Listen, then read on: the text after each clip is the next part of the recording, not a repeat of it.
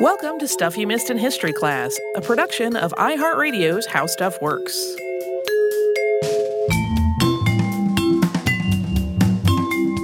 Hello and welcome to the podcast. I'm Holly Fry. And I'm Tracy P. Wilson. Tracy, as you know, I recently uh, took a couple days off, sort of. I still did some work, but I went to one of my very favorite cities, San Francisco. Uh-huh. Uh, I go to San Francisco with some regularity, and this has not happened to me before, but I noticed on this recent visit, one of the city's historical moments kept coming up in conversation in a variety of different places, like with our Lyft drivers, or like someone would bring it up at dinner. And I was like, did somebody run an article? Um, and it also came up at the bed and breakfast where I like to stay when I'm in San Francisco, which is the Monte Cristo, which I am in love with.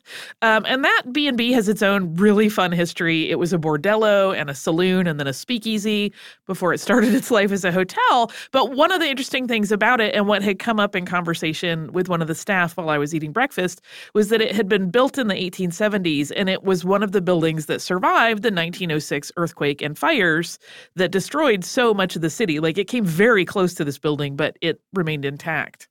And in 2001, previous host Sarah and Deblina did an episode called History's Unforgettable Fires. And on that episode, they talked about a handful of significant fire incidents, including the fire that ravaged San Francisco in 1906. But today, I thought it might be worth giving this particular incident a little bit more attention because whenever you're doing one of those survey episodes, you can't get really in depth on anything. The earthquake itself remains geologically significant in terms of resulting learnings. And we're going to talk a little bit about that uh, coming up.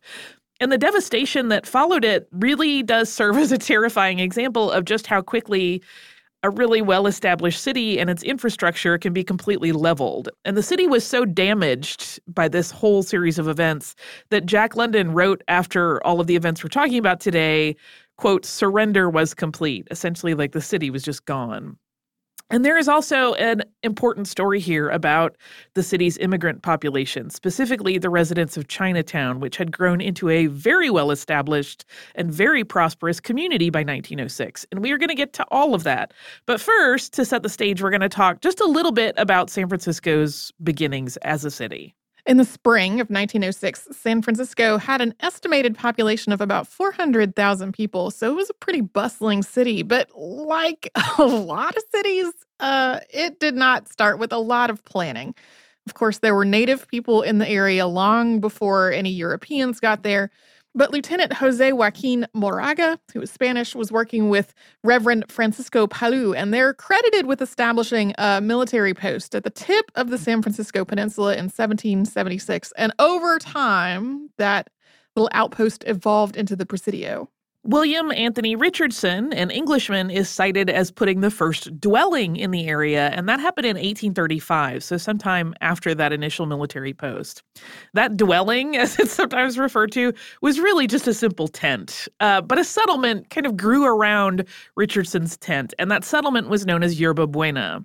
And the U.S. government was already well aware of the potential importance of California and specifically the Bay Area because it is very good place uh, to do trade from. Because that same year that Richardson started his settlement, the U.S. was trying to buy that land from Mexico. The United States gained control of Northern California 11 years later during the Mexican American War.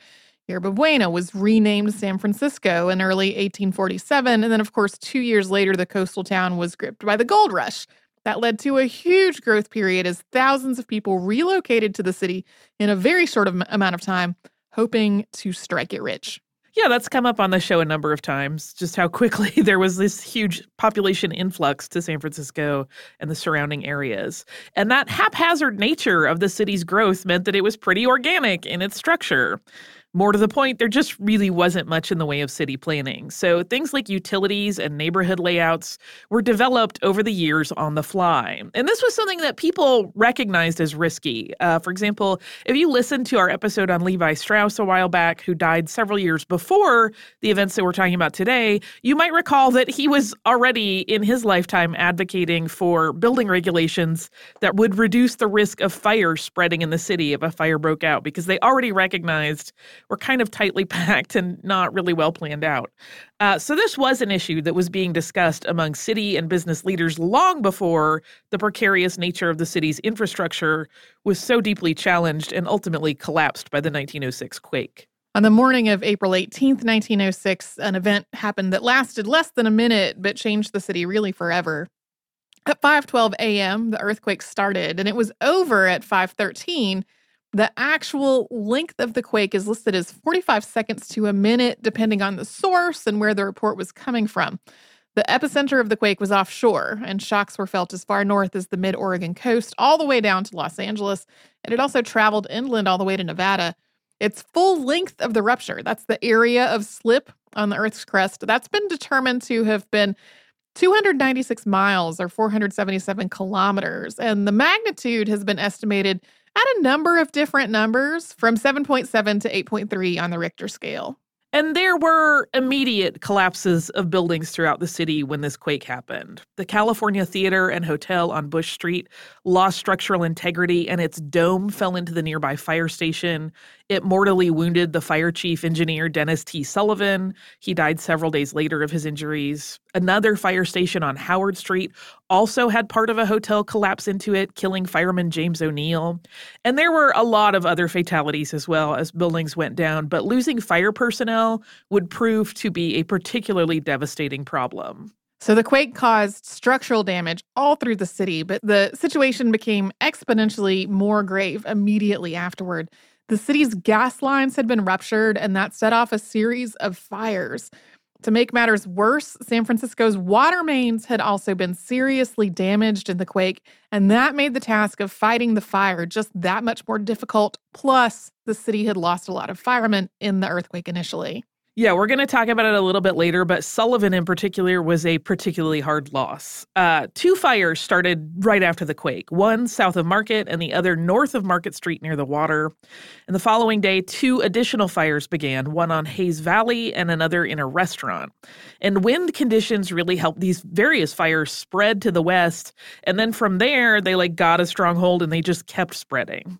At 6:30 a.m. on the 18th, which was a little more than an hour after the quake started, all the troops from Fort Mason were requested to report to the mayor, Eugene Schmitz, immediately.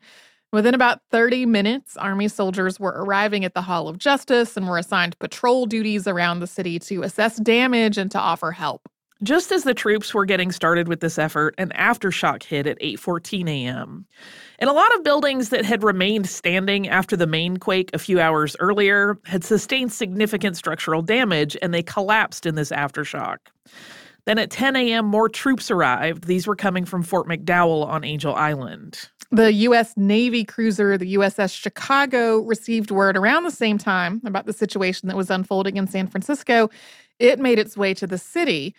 This was the first use of a telegraph to communicate a natural disaster. The USS Chicago would become instrumental in the evacuation of the city's residents, and then the USS Preble made its way to the city too to offer medical assistance.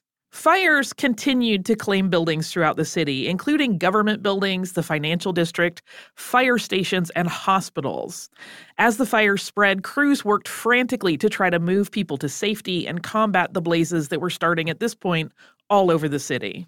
Coming up, we are going to talk about a really pretty bad move that was made in an effort to combat the fires, and we'll get to that after we have a quick sponsor break.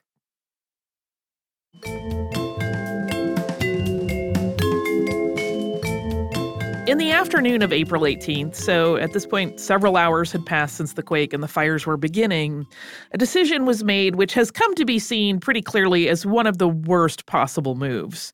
The plan was to dynamite some buildings in the city to create a fire break. So the idea was that if some buildings were destroyed before the fire got to them, they then could not catch fire and continue to spread the fire, and thus a barrier around the blaze would be created. This was actually an approach that the fire chief engineer Dennis T. Sullivan, that we talked about earlier, had been an advocate of. He had been talking about this long before this incident happened as a way to potentially fight big fires, and he would have been the one to execute such an idea but because he was dying, he could not.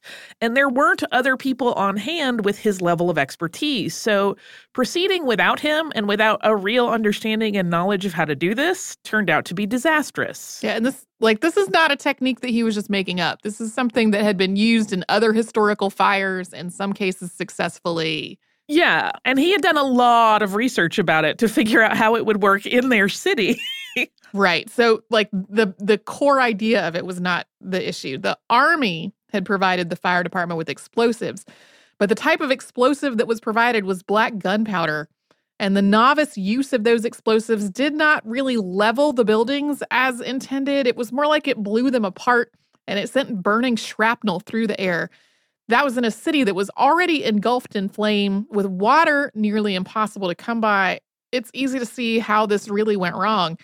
In some cases, the soldiers who were tasked with facing the blaze took out buildings using artillery. These incorrect methods just kept being used while the city was burning. So, as the firefighters and the soldiers retreated from the spreading flames, they kept trying to blow up the areas they had just left not realizing that they were making the whole situation worse.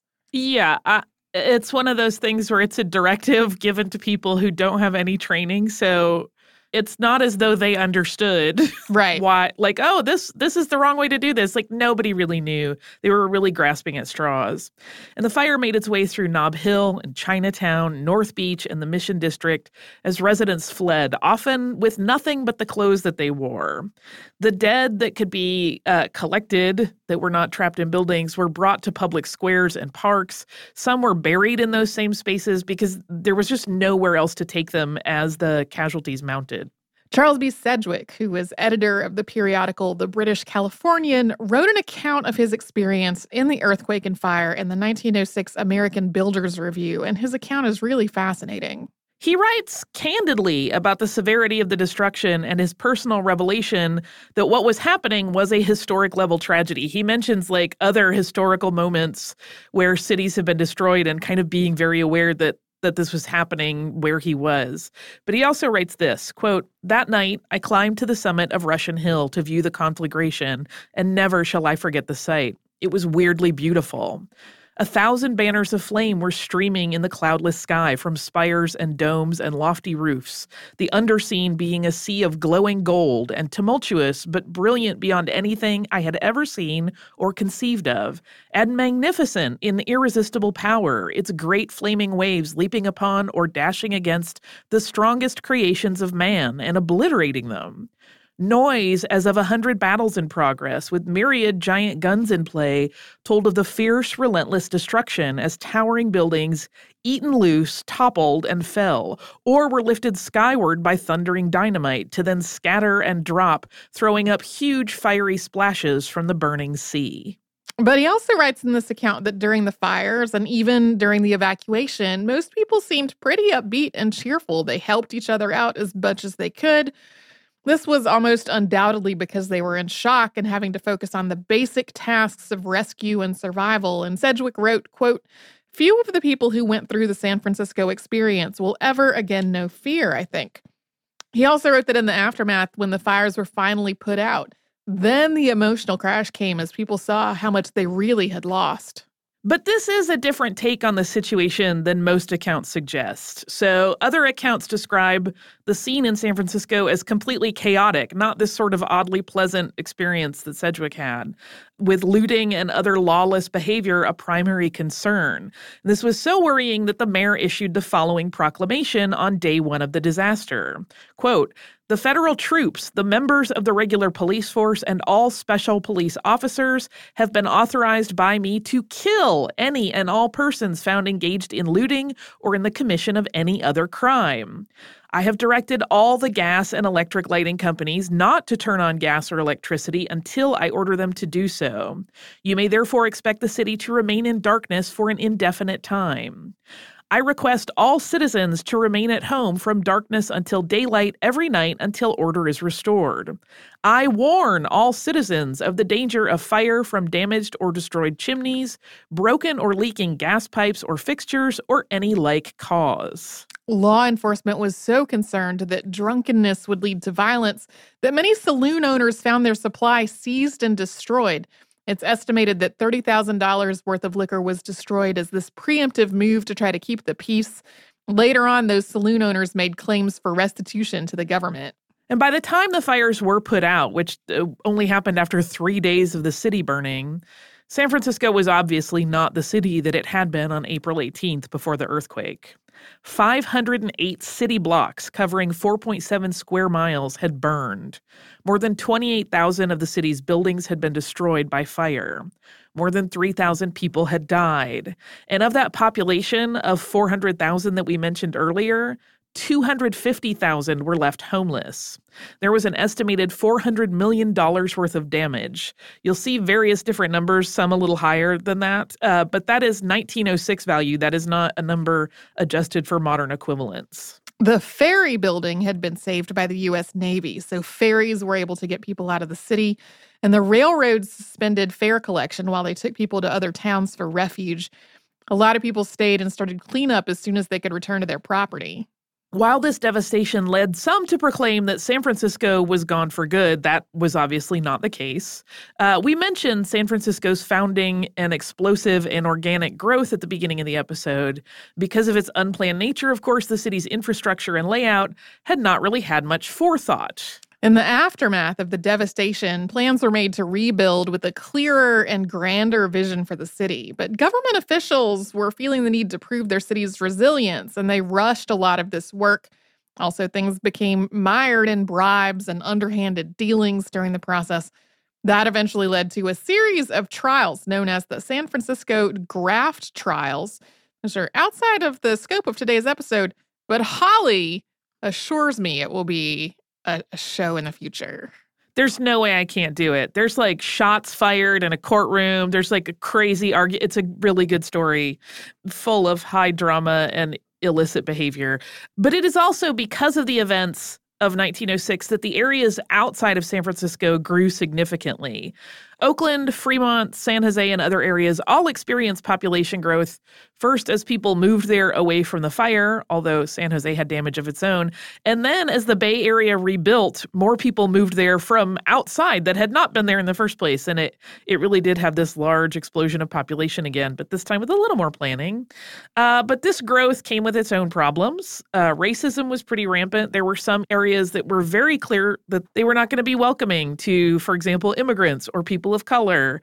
Uh, so it wasn't as though everything was rebuilt in a, a, a, a, utopia where everybody was cool with each other, but it was a huge time of growth for the the Bay Area and the cities surrounding San Francisco. The other big thing to come out of this was a sudden focus on the scientific community on the San Andreas fault system. The United States' first seismographs had been in use for less than 20 years, other countries around the globe had been researching the science of earthquakes, but outside of a pretty small group of researchers, this wasn't a significant area of study in the United States yet. The earthquake of 1906 changed that, though. And to be clear, some of the seeming slowness in this space was because seismology, even abroad, was still in its very early stages.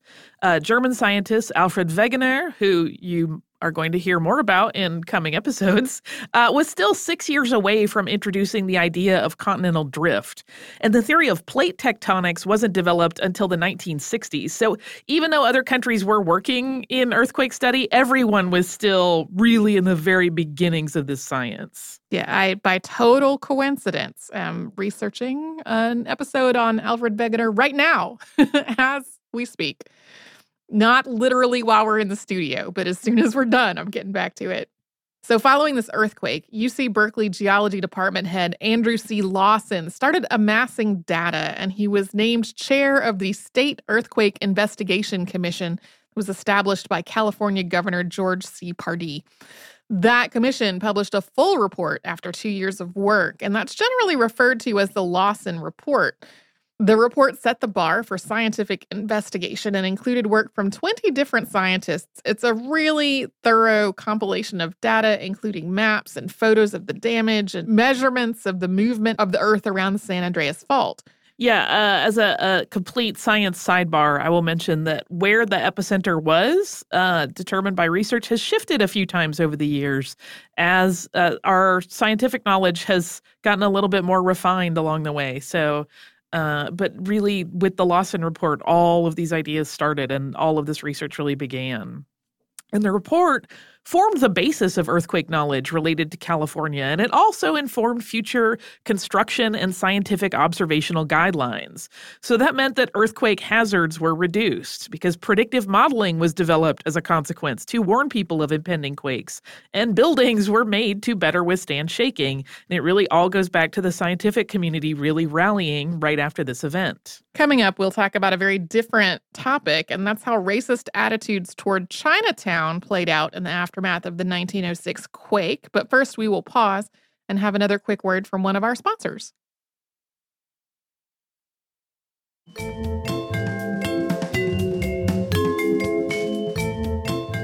The wake of the earthquake and fire, the displaced population of Chinatown in particular faced a really harrowing situation. The whole city was in a bad state, right? People were displaced. More than half of the city had lost their homes. Water was very difficult to get, but Chinatown had a whole different problem. And we've talked on the show before about the Page Act of 1875 and the Chinese Exclusion Act of 1882, both of which were intended to stop immigration from China to the U.S. And as the initial swell of the gold rush's prosperity had ebbed, animosity toward immigrants had swelled, particularly Chinese people that were living in California, and San Francisco's Chinatown was viewed with suspicion and outright hostility. This neighborhood was destroyed in the earthquake. An estimated 15,000 of its residents lost their homes in the disaster. It offered city officials this chance to try to push the residents of Chinatown out permanently and take over their neighborhood's real estate, which was really lucrative.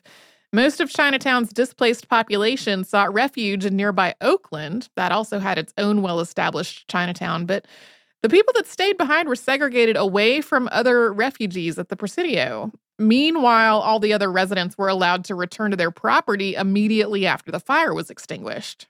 Yeah, but those Chinese residents were not. They continued to be held. City officials wanted to keep the displaced residents away from their neighborhood to prevent rebuilding efforts in Chinatown.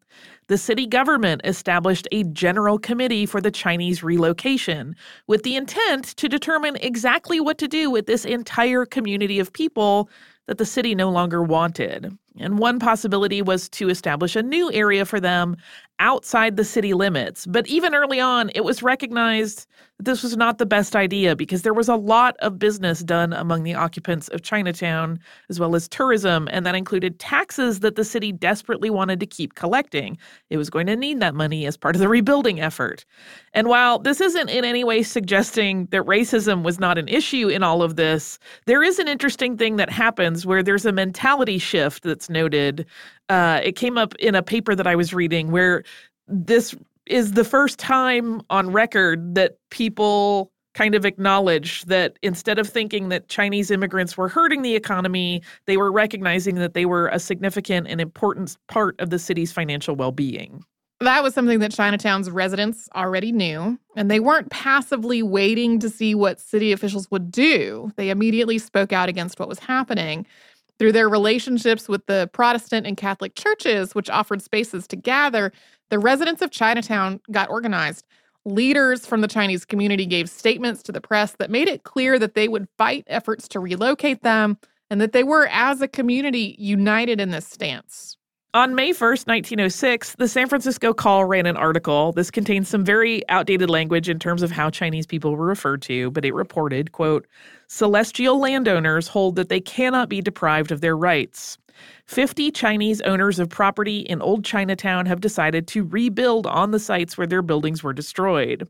Legal advisors of the Chinese, the Chinese consul general, and the vice consul, King Aoyang, gave it as their opinion that the owners or lessees of land in Chinatown cannot be deprived of the right to rebuild if they so desired. It has been decided to resist any attempt of the authorities to compel the Chinese to establish themselves at Hunter's Point against the wishes of those who owned property in the old territory. So, throughout all this conflict, the Benevolent Six Companies, which you might see cited with a number of slightly different names, including the Chinese Six Companies, or by the name that it's known by today, which is Chinese Consolidated Benevolent Association, that was vital to the organizational efforts. This group has its own complex and nuanced history, but by 1906, it was working essentially as an internal support and umbrella organization for the people of Chinatown. We should mention that the group had expanded outside of California, but their headquarters were still in San Francisco. And the Benevolent Six Companies organization was able to leverage its position to reach out to the Chinese government. And as a result, a delegation of Chinese officials made a public statement and requested a meeting with Governor Pardee. And their statement began uh, this is, is said in the point of view of the person giving the statement quote, I have heard the report that the authorities intend to remove Chinatown, but I cannot believe it. America is a free country, and every man has a right to occupy land which he owns, provided that he makes no nuisance. The Chinese government owns the lot on which the Chinese consulate of San Francisco formerly stood, and this site on Stockton Street will be used again. It is the intention of our government to build a new building on the property, paying strict attention to the new building regulations which may be framed. While that statement was specifically about the consulate, the officials used their meeting with the governor to make the convincing case that Chinatown was a driver of significant tax revenue and trade. There was also a request that Chinese officials be allowed to enter the area of the Presidio while the city's Chinese refugees were being held under guard so those officials could administer aid. The city of San Francisco also started seeing more and more just how valuable the economic influence of its Chinese residents was. Some business owners just got tired of this whole situation and opted to leave the Bay Area and start over in new cities, often at the invitation of those cities. Delegates from Seattle and Portland had actually arrived in San Francisco to reach out to displaced Chinese business owners and offer them assistance if they wanted to move to their cities that was a little bit scary for the uh, leadership of San Francisco, who realized they were clearly getting rid of something that other people saw as an asset. And though this caused a permanent dip in the Chinese population of the city, one that actually took decades to make up, the majority of Chinatown's residents really wanted more than anything to just continue their lives in San Francisco, which they considered their home at this point. After the lobbying efforts, protests, and statements that San Francisco's Chinese community would not just accept relocation, as well as a serious realization about the fiscal value of keeping Chinatown inside the city's municipality, city officials finally relented and allowed the residents of Chinatown to go back to their neighborhood and start rebuilding. The new Chinatown, as most of the rebuilt San Francisco, was built with city planning at the forefront to make it better than before a 1910 write up with the San Francisco Call described the newly rebuilt Chinatown as, quote, barbarously gorgeous. Again, we're super not saying that racism toward the Chinese and other Asian communities was suddenly abandoned. I mean, the fact the word barbarously is right there before gorgeous nods to that. Um, also, if you would like to like hear more about this rebuilding process, there's a great episode of 99% Invisible that's like specifically about how they redesigned Chinatown. Yeah. Uh, it's also interesting. There are that entire article that calls it barbarously gorgeous. It's a weird series of praise and backhanded compliments where it's like, it's so beautiful and amazing. I hope it doesn't start to stink like it did before. Like, it's a really um, wow, strange, horrible, while they're like acknowledging how like a, what an astonishing and absolutely beautiful accomplishment it was in the rebuild. Like they couldn't resist getting in some really gross racist barbs along the way. Uh, yeah, it's a again fascinating. Even while they acknowledge people's value, they still had to like get in insults, which is a very strange and dismaying thing to read. Um, there is still information today that is surfacing about the fire and Chinatown specifically. In 2015, while construction was being done on the Muni light rail line from Chinatown to South Market, an archaeological excavation that was running concurrently discovered a number of industrial sewing machines that were manufactured in the late 19th century. That find was right in front of today's Chinese American Citizens Alliance building on Stockton Street. And it offered insight into an area of the city that wasn't particularly well documented in 1906. Even things in Chinatown that were documented have been pretty elusive from a historical standpoint because the documentation of where things were was largely lost in the earthquake and the fires that followed. City Hall, for example, had burned to the ground, and with it went the census records and citizenship documentation. Yeah, sorting that whole citizenship status situation out uh, was its own big mess. Uh, there are certainly um, some indications that some people took advantage of that situation and could just say, like, no, I was a citizen, but my records are burned. But also, people that were citizens had no proof either. It was a very strange time. Um, but because this area was more than eight feet below the street where they found these sewing machines, that discovery indicated that there was probably a basement factory that existed on that site. And this meant that researchers could use that information to try to identify from what records still do exist the garment factory that had been there and hopefully eventually identify some of the workers that had been there uh, and thus create a little bit more robust historical record of the neighborhood and its citizens. And that's something that takes on considerable significance when you consider the treatment of the displaced Chinese population after the disaster. And as the city continues construction projects, finds like these are more and more difficult, and pre 1906 discoveries are uh, becoming ever more rare. But for Chinatown in particular, it's piecing together a, a big, big gap in their record. So it becomes more and more important. I don't know what the status is on the research into what building was there and finding out who the people that worked in that factory were. I couldn't, uh, I did not manage to dig up more info on it. So I'm not sure what status that that research is at, but it's fascinating. I sure do love San Francisco's Chinatown. Mm-hmm. Oh, the eating I have done in San Francisco's Chinatown. That uh, that 99% invisible episode, I think, is called "It's Chinatown." It's from 2018, I think. Yeah, um, and it's it talks about uh, how they designed that that Chinatown neighborhood, and then how that influenced other cities' Chinatown. It's really interesting. Yeah. Yeah. I mean, San Francisco's Chinatown is often uh, considered like the original United States Chinatown uh, in a metro area. And so it, it has been, like said, very influential um, throughout our country and others, frankly. Uh, and again, oh, the food I have eaten there. And I just love it. It's it is a really beautiful part of the city. It makes me so happy just to walk around there. Um, I have two pieces of listener mail. One is about our Halloween episodes, uh, and it comes from our listener Chip, who writes Dear Tracy and Holly, on my list of favorite things about autumn and Halloween, up there with campfires, pumpkin pie, and frosty mornings, are the stuff you missed in history class spooky history episodes. The Devil's Footprints of Devonshire and The Beast of Gévaudan are my top favorites. Thank you for making the best season of the year even more enjoyable, and I hope this season is a very happy one for you and your families. Happy Halloween. Even though we're past Halloween, every day is Halloween in my heart. So I'm always happy to, to read more. And thank you so much, Chip. I too uh, love all Halloween things. Like I said, every day is Halloween to me. Uh, our second postcard is from our listener, Katie, and it's just delightful.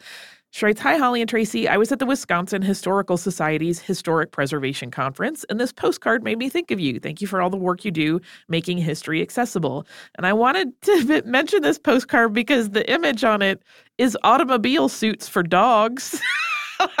what? Which I love. It's super cute. It's basically it's funny because it's a historical thing, but if you've ever known people with dogs, you might know that there are things called doggles, which are goggles made for dogs mm-hmm. so that they can stick their heads out of car windows or ride inside cars, etc., without debris getting in their eyes. And that's essentially what most of these suits are based on. They're like a little jacket for the dog with a pair of doggles.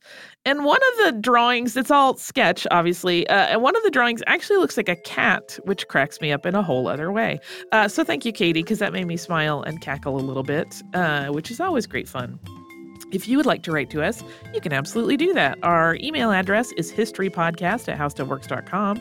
You can also find us everywhere on social media as Missed in History, and you can visit our website, missedinhistory.com, to check out every episode that's ever existed, uh, as well as all of the new ones going forward. Uh, if you would like to subscribe to the show, that sounds like a grand idea to me. You can do that on the iHeartRadio app at Apple Podcasts or wherever it is that you listen.